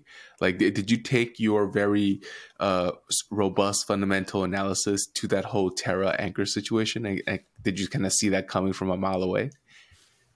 Yeah, so Terra was one of those things where like I never really paid much attention to it until early like January this year, and I looked into it, and I basically concluded it was a Ponzi, uh, and I didn't want to touch it. But it's one of those things where like I don't want to like poke the bear too much, particularly like a large potential user of Chainlink. It's always like a sensitive thing, and so I just mm kind of like I'm not going to touch it. Like Anchor, twenty percent yield, a stable coin that's you know completely unbacked. Like I'm just not going to touch it. And then you know I wasn't predicting it was going to collapse so soon but then you know obviously it, it did collapse. And so like in my sense ust was like was never going to work in the first place. And it was just continuously being repropped up.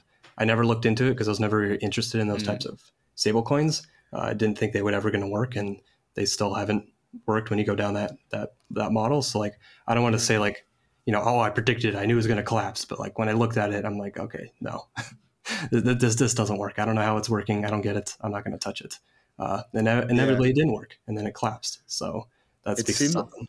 It seemed like UST was the final conclusion to all the algo Ponzi stables that were that even first came out back in December 2020, like ESD, DSD, yeah. a lot of hype, like a lot of like people behind it, and then you know eventually collapsed. And whether it was like that, iron, malt, I could oh my, there's so many like, and then the grand finale UST, um, which was like way bigger scale than everything else combined. Um, you know, and I think after that, people are like, okay, like we've had enough of like this type of model. Yeah, I mean, was, yeah. Go ahead. Yeah, I just wanted to say like it was the like the experiment or the reason everyone gives like no it, it, just it didn't you didn't give it enough time to grow like it, it didn't get no. big enough it wasn't mature enough like well this is the answer the conclusion to that experiment yeah. of letting it grow so, big enough so it was really interesting on a previous interview we had several months ago with bobby on and i remember talking to him about this like when frax first came out he expected frax to go down to like I believe it was like either 70% or 50%. I think it was like 70, 60%. percent mm-hmm, mm-hmm. Um, uncollateralized, like at it, at its peak. And it, at the end, when it was all said and done, like the lowest Frax went was like 82.75%. Um, and then after the whole Luna collapse, Frax has been recollateralizing back to 100% since. And I think at this rate, and also between like what happened with Luna, also like making people feel comfortable, I I would expect to see like 100% of collateral, collateralization on the horizon I just I'm not sure how the community feels about this, and also like you know like the name is Frax, but it was still the most capital efficient stablecoin if, if it is 100% collateralized. It's just like rethinking like the model. It's like you know when when something when you first like think of something or you first create something, it's like okay, it goes one direction. but you, you think it'll go one direction, but it goes a completely different direction. And Frax mainly like stayed its course. It's just like a few things like worked out differently here and there. I'm not sure if you guys had thoughts on that. Yeah, I mean, I think a lot of it comes down to like maintaining confidence is the most important thing. And so mm-hmm. when you're maintaining confidence in a horrible fucking horrendous bear market, then obviously you need to go up to the way of like fully collateralized has trade-offs. Naturally, yeah. it's you know it's uh, basically wrapped USDC, but the advantage is like when the cycle turns around the next time. It's it's be- not wrapped USDC though. That's the misnomer. It's Frax is backed by all of DeFi. That's the new meme coming around. It's backed by the AMOs with the Curve LP tokens, with also like Uniswap LP tokens, Aave token. Now like Frax on primitive. So like it's basically if USDC wanted to blacklist Frax, they would have to blacklist Curve first, and they would blacklist all of DeFi. So Frax is backed by all of DeFi. Not it's not wrapped USDC. It's not like MakerDAO with the PSM with three billion USDC in it. That like you know, it's way more riskier than what Frax has. Just want to clear that up because we, we get that a lot. But no yeah, worries. We have to. we have to. no, yeah. It's like it's our, our version of Chainlink FUD, like the Wraps USDC. You can tell I'm a little rusty, but no, yeah, that makes a lot of sense. No worries. Yeah. If you want to block yeah, no. it, then it doesn't really yeah. work as effectively unless they just turn off USDC entirely, which there'd be way more yeah, exactly. Out of that. Yeah, then like then it's then it's over. then yeah, it's over. um, but yeah, yeah, so Kiet, what were your thoughts? I'm a Chainlink God. Did you finish your point there? Yeah, I, am still a little bit rusty on Frax, but I think their model seems more scalable, but it's not the degenerate level yeah. that any. It's not degenerate level. Was. And you can make the argument for Frax to be under collateralized still, even slightly, because there's enough liquidity on chain and in ex- existence. Like not only by like this hasn't just been Frax checked by the Frax team, but also like Oros Bros Capital. I think someone else too. Like they ran the numbers and like Frax like can't do peg. It's mathematically impossible. But like it's like still like an issue. Like it's like you know a confidence issue. It's like if you know if I'm like a major investor or like an institution, I look at something like it's slightly under collateralized. It's like not the best optics. Um, but you know, um, Kiet, what are your thoughts? I think what the Frax team does great is they are not only do they ship fast, but they still have like a pulse on the industry. So like they get yeah. to build alongside all of the innovations that's that comes out, right? Yeah. dropping Frax ETH, where everybody thought the LSD game was over, and, and you just use like you know stETH. stETH, yeah. Right? But no, but but they, they came out and kind of built their own thing. They see like this new frontier to like what you know to to CLG's credit, like to earn more revenue, to grow their top line, and mm-hmm. I think. I mean, I really, really do hope that in this next cycle, people do take on a much more fundamental analysis of things. Um, but I am always wrong. So dog coins are probably going to rule the day still. And frankly, it's just mentally and, and intellectually easier just to like, you know, click yeah. buy rather than honestly, it depends more. where it depends where interest rates are. It depends how much, you know, real world use cases are on chain. Like is payments a big thing? Are people like actually transferring stablecoins a lot P2P? Like there's a lot of factors that it's going to go into like, okay, are real things actually gonna, you know, be valued properly instead of just meme coins? Yeah, I find it kind of surprising that like, you know, stable coins are the primary use case arguably of DeFi itself, but we don't really have like a Venmo type app, or at least like not at the same scale as those other apps where it's, mm-hmm. you know, remittances, but it's mobile payments, but just facilitated through stable coins. I think, you know, that's all being built. And that's, you know, I know like Apple Pay and other ones have integrated USDC and like you know, there's moves being made there, but I don't think anyone's really conquered that or built the killer stablecoin mm-hmm. transfer app, which is, you know, it's a very simplistic use case, but sometimes the simplicity is what's needed in an ecosystem of extreme. Yeah. If I had to, spe- I'm going to speculate here a bit. If there, if I had to speculate on like a Frax roll up, because like we've speculated on that in the past, and you know Sam has hinted at it, something like years down the line, probably like you know who knows when, um, few whatever. But like I would imagine like that roll up would be like specialized in like payments and like fast and cheap payments, whether it's like an L2 or even like maybe there's like an L3 that is just like only like P2P transfers or Frax, like nothing, no DeFi, nothing else. Just like, and then like, yeah, you can, you can go actually like a lot. My brain just went down a hole. You can go like a lot of different angles. Like, hey, like maybe on like the L2, you could, you know, use that as collateral and like there's some storage proof going on, and you can like take out a loan on Arbitrum or something, or or, or on mainnet. So a lot of different directions I can go. But payments L2 or L3, I could see that happening. Huh. So we're sitting here talking about this like second generation of DeFi, and I, I, rem- I, remember like you know earlier in this call, COG said you know he thinks it's it's uh, uh you think it's RWAs, but then we dig a little bit deeper, and that's five ten years away. So what's going to happen between now and to the five years, in your opinion, CLG? Like what what does that next generation of uh, yeah. You know, DeFi 1.5 or, or you know um, 2.0 that you think? I think on one end, one right now it's basically survival mode. Can people mm-hmm. survive mm-hmm. through the fire of when revenue's down? People don't want to speculate as much. Can you survive based on the economics that you have or that you can't build? Don't know how long that will last. I think it was mentioned like you know when interest rates change or when you know there's more mon- more money flooding the system. Usually things do better. And so, are you able to survive until that point? You know, I don't anticipate too much innovation, or if there is, you know, there's just going to be less builders, less users at this point. And I think that once like real world assets, you know, that inflection point is hit at like five or 10 years, you know, however long it takes, I don't think it's like an overnight type thing. It's not like, oh, we have real world assets, we're good to go. Like it's going to be a continuous process of deploying certain types of real world assets, seeing if they work, you know, kind of skirting around whatever clarity is given in order to build something. And then I think it's going to be like a slow process. It probably won't be majorly adopted at first, but it's more like testing the waters the same way like pre DeFi summer people kind of were just mm-hmm. testing with Uniswap, testing with Aave and ETHLand before that. So like, you know, it, it's hard to tell like the unknown unknowns of what new use cases will come out. Like I, I never expected NFTs to blow up as big as they did. I thought like DeFi would be first, then maybe people got like NFTs, but like NFTs just took off because that was like the monkey brain yeah. uh, activity that went off. So like there may be another one of those. You know, I feel yeah. that Web three gaming is probably going to be a pretty big one. I think most of the relevant ones are probably still being developed at this point. Yeah. And they still need to get past like the Ponzonomics, uh, Axie Infinity problems that happened. But like, I do think there's a real possibility for Web3 gaming, and that doesn't care about decentralization yeah. as much. So, I like, think, yeah, there's also like identity that could be a big play, especially with like gaming. And, you know, if as mm-hmm. our lives come on chain more, like, but there's privacy concerns. One of my predictions for 2023 that there was going to be like a new round of Ponzi's, but they're going to be DeSci Ponzi's like these decentralized science Ponzi's, oh, yeah. and it's like, oh, fund this research, get an NFT, like, and like people speculate on the NFT, and it's like the equivalent of bio stocks, basically, but like done on chain.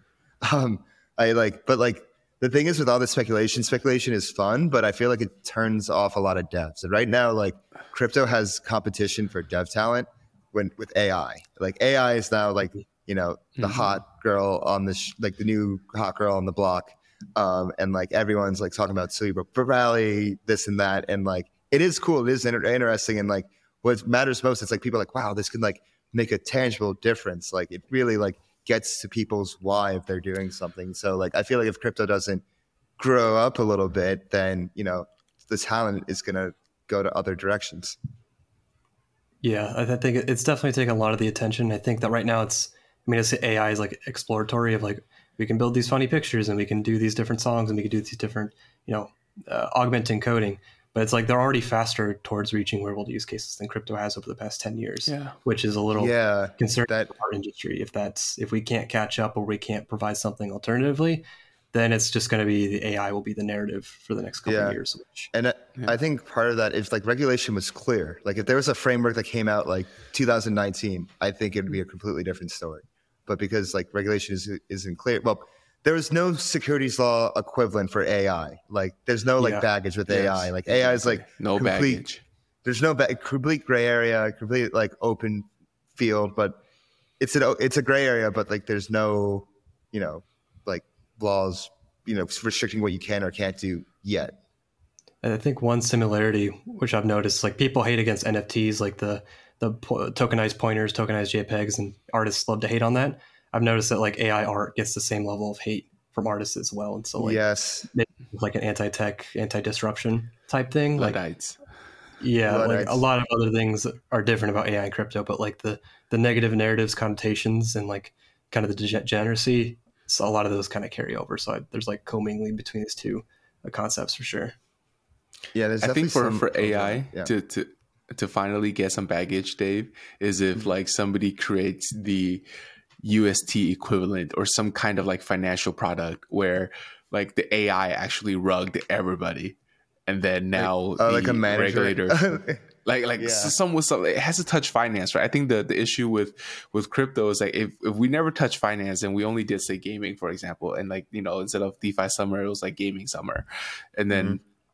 I, I don't think regulators would rain down so hard on, on it uh, Mhm. just because well, it's, it's not finance right? It, it doesn't really touch things like that but it may not have been as exciting either.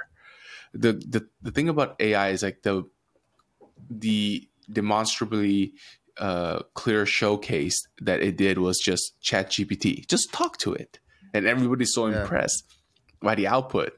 But it's so easy to comprehend versus in crypto it's like hey you can lp here and take that receipt token and then farm here you can also take it over here to leverage it yeah, It's we're like- talking it's about so- linguistics. We're yeah, talking about exactly, lingu- exactly. like, full circle yeah, yeah yeah, And I Like- feel like with AI, yeah. it's like it's something you can just kind of have fun with, and like eventually it's going to come disrupt you or augment your job, and that that's clear. With crypto, it's like if you don't care about speculation, or you know, most people don't care about finance in general, Yes. and so it's like Mhm. trying to get that, then you combine it with the esoteric terms and all the complicated things that you don't understand, and it's kind of like why versus AI, it's like oh, I put in a prompt to like explain what medicine is in the voice of like a pirate. And it's like oh, that's awesome. Like it's it's Yeah, it's way more entertaining. graspable for most people.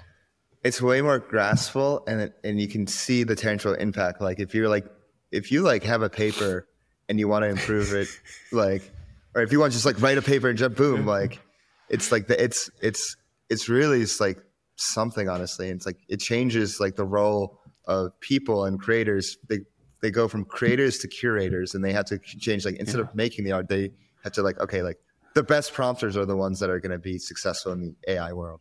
And hell, we're talking about AI now. We're like DeFi Frax podcast. Yeah, jeez. See, it's so good. It's Yeah. so good. It just permeates the like it gets Yeah. into our, our brain just like a meme. Yeah. Yeah. Speaking of which, I guess we've gone full circle around. Um, should we uh, wrap up here? Yeah, yeah. Yeah. Um, Yeah. well, uh, last thing, let's let's ask uh, COG about like what's what's he's excited about. You know. Oh yeah, yeah.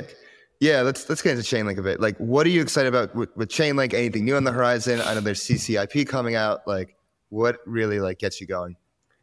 Yeah, I think the ma- the next major thing is that you know there's a lot of derivative protocols now. There's Synthetix, there's GMX, and their their requirements on oracles are more unique. They need really low latency, very high frequency data because there's so much leverage involved. Mhm. And traditional price feeds that just continuously push data on chain uh, don't work as well because it's kind of expensive to operate that. It can only operate so fast. So Chainlink's working on low latency off chain oracles Mhm. that produce data, uh, an Oracle report every single time a block's created. Then users can fetch that data off chain, put it in their transaction, submit it to the DApp, and then it immediately consumes that data. So like the data your transaction uses is way more fresh. It's basically the same time you make the transaction, which means you can have way more leverage. You can have lower trading fees. Front running basically is mostly uh, eliminated as a concern since the data is private before Right. it's collected. It's not just sitting on chain. So that's going to enable way more applications. Oh, that's know, huge. Yeah, GMX, Synthetix, but I, I could see this going for every DeFi Oh, wow. application. You know, lending markets, anything. that needs- Fraxlend. yeah, I, I could see it, and like that's Yeah, going to yeah. enable way more fresh data. And instead of like one of the uh, large costs of price feeds is like you have to pump data on chain continuously, make transactions, push it on chain. But when you have a pull based off chain oracle, you're offloading all the gas costs onto the users. And so when the user makes the transaction, they're the one paying for putting the data on chain. So the operating costs of the oracles, which have been, uh, you know, for networks like Ethereum, very expensive to operate, have been just completely eliminated. So it's way more economically viable, which means the revenue that's generated reaches a point of sustainability way faster. So like it's good for the Chainlink network and the token. It's good for all the users in DeFi. And you know, one of the pain points for Chainlink has been like Wow. expanding new chains. Every chain needs a direct integration. You need to test it, make sure it works. Every chain works slightly differently. It just takes time. But when you have these off-chain oracles, you're offloading the data delivery to users. So the integration is way quicker, which means I anticipate Chainlink launching on way more chains in like the next the next year, the next two years. So like in my mind, this is like this is going to be the future of how data feeds and price feeds work. I'm, I'm very excited about. Um, and of course, I'm always excited about cross chain and cross chain interoperability protocol and how you know uh, anyone from like Synthetix all the way to like Swift is going to be using CCIP to bridge assets, bridge commands, create truly cross chain applications that aren't just copy paste applications, but like you know abstracting away all the complicated nuance into just like one bridge you give the bridge your tokens, you say, hey, go farm for me. And it farms the different, uh, you know, different apps on different chains for the best yield, returns it back to you. Like there's a whole, there's a whole world of opportunities. I feel so like the combination of better data plus cross-chain interoperability is like that's the type of infrastructure. Like when, once developers have that, they can build better applications, and better applications mean more users, more revenue, and then hopefully with real world assets, of course, then it becomes a lot more relevant uh, towards society. So I'm, I'm excited for the new year. I think there's going to be a lot of good things coming up for developers to build with. Yeah. We build in a bear. The builders keep building. Exactly, and all the moon boys and the hype hopefully yeah. mostly flushes away. The moon boys crashed down to the earth, and now they're at the bottom of the ocean. So, oh, oh well. They'll, they'll come rise uh, again next cycle. They'll come rise again. They'll, they'll have oh, their time always again. Come, the moon always yeah. rises, bro. yeah, it's a, there's always a cycle. It's called a cycle for a reason. Yeah, yeah. Uh, and, and COG, you said like cross chain, and are, are, you referring to like other L1s or like other roll ups and L2s? Or just everything? It could be a mixture of everything. I think there's some wow. sectors, you know, Cosmos has IBC. That's kind of like the standard. Like sure. cross chain's way more yeah. competitive in general. But like you have the Cosmos cluster, you can consider it. You have Ethereum and its L2 cluster. You have like the yeah. Solana clusters. Like there's different clusters that need to be bridged with each other, and even like bridging different L2s with each other. Like you can bridge through Ethereum itself, you know, that's secure, but it's really slow, uh, even with mm-hmm. like ZK rollups. But if you're able to bridge directly with CCIP, like there's a lot of different combinations that could be made. I still think things are going to consolidate, but you know, app chains aren't going to go away. I feel like not everything needs composability. Apps want more control over the economics and you know how they how they interact with users. So yes. in my mind, whether it's an app chain L2 or just a app chain Cosmos SDK or app chain you know, Polkadot parachain or whatever it's going to be, like it, it's going to want to communicate somehow with other chains. So I don't know how fully the multi-chain cross-chain ecosystem will play out, but I think bridges, you know, there's just going to be user demand. Somebody's going to build it, and if you know Chainlink's not building it, somebody else will build it, and it'll be more insecure, mm. and then we'll lead to another wormhole type situation. Right. Uh, and, and last question on, on my end. Um, just for the listeners who's been with us all the way to the end here, uh, CLG, can you give us some alpha? Where are you currently farming? The listeners need some yield to survive through this bear market. Please give, sir, mi familia. Mi familia.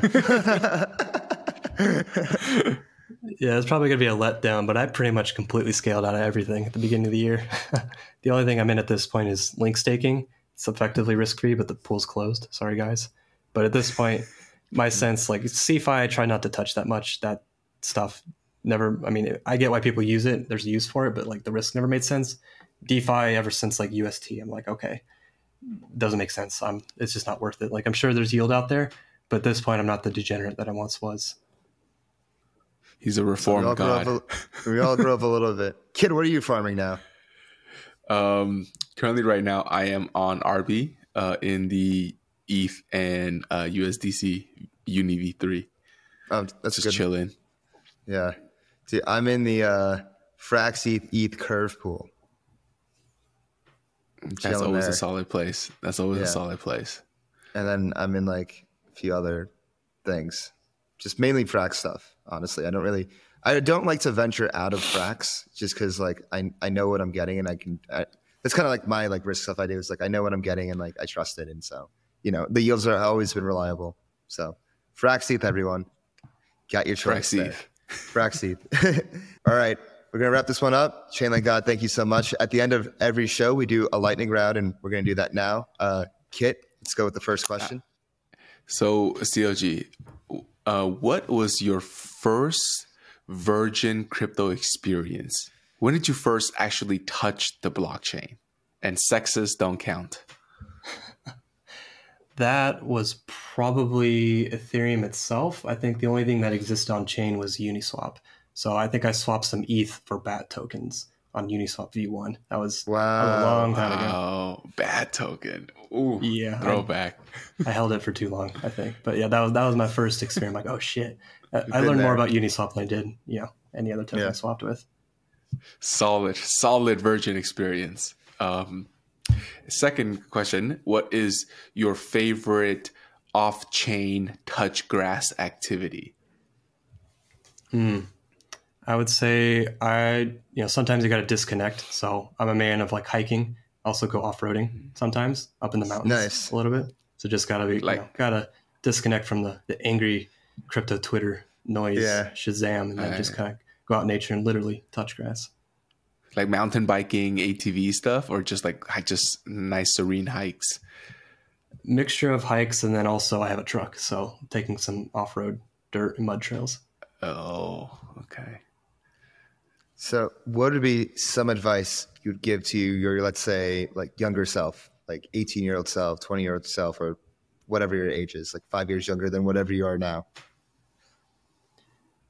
I would probably say don't take things at school so seriously. It realistically does not matter that much in the long run. Experiences matter far more, Mhm. as well as be prepared for the extreme degeneracy of financial speculation.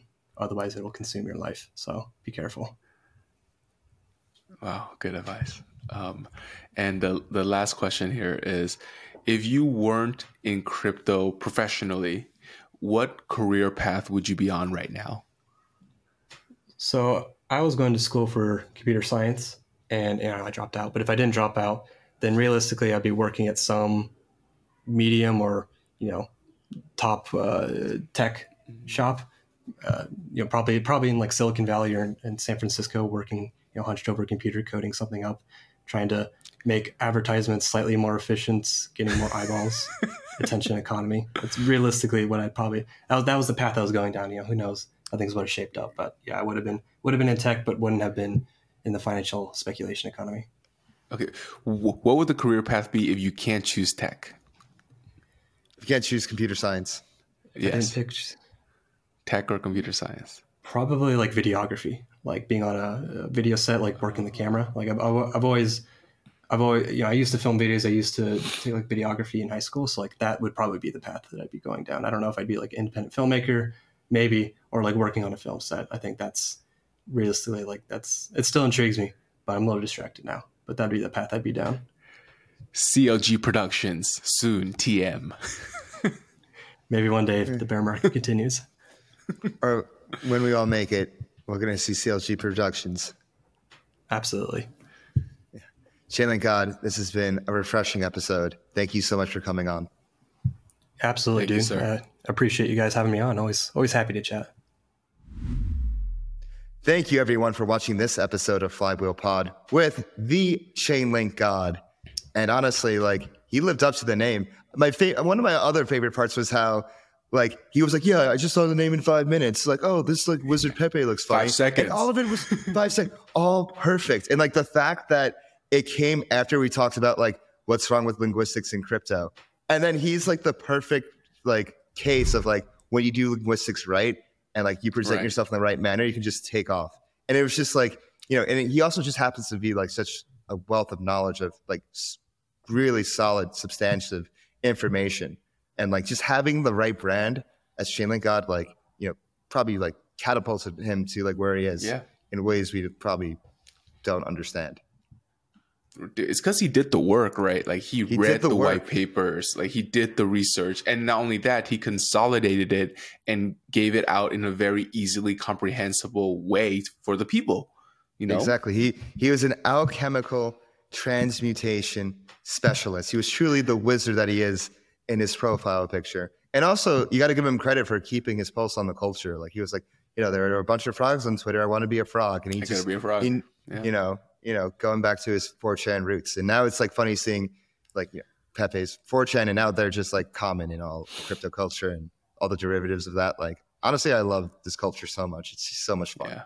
And also speak about like staying in your lane, right? Obviously, Chainlink God, you know, being who he is and as influential as he is, and so many friends into space, he was probably offered like a ton of you know access to early deals or early farms or everything. But no, he Yeah. stayed his lane, and like you know, he He's a- only kind of participated in what he knew. He's a principled god. Definitely, very princely, very princely. princely, principled, you know, you know, really like I think a role model for all, a lot of us in the space. And like I hope when like newcomers come, like Chainlink God is someone that they listen to. Yeah, great, if you great wanna- success story. Yeah. And if you want to keep listening to us, hit that bell button, subscribe. You know, we'll be here. We're here every week. We're here for you. Don't forget to hit that like button. Leave, leave us some comments below. We want to hear you. Honestly, let us know. Yeah, just let us know. Keep up with us on Twitter. Follow us at Flywheel Pod. Join our Telegram group. We got lots of great discussion going on in there at Flywheel Pod. You can follow me on Twitter at DeFiDave22. You can follow me at 0x kapital underscore K. And we'll see you next week. Peace. Peace. oh, yeah. Wait. Ah, damn it. My chair doesn't slide. Everything said on this episode is not financial or tax advice. This channel is strictly for educational purposes and is not an investment advice or solicitation to buy or sell any assets or to make any financial decisions. This video is not tax advice whatsoever. Please talk to your accountant and do your own research.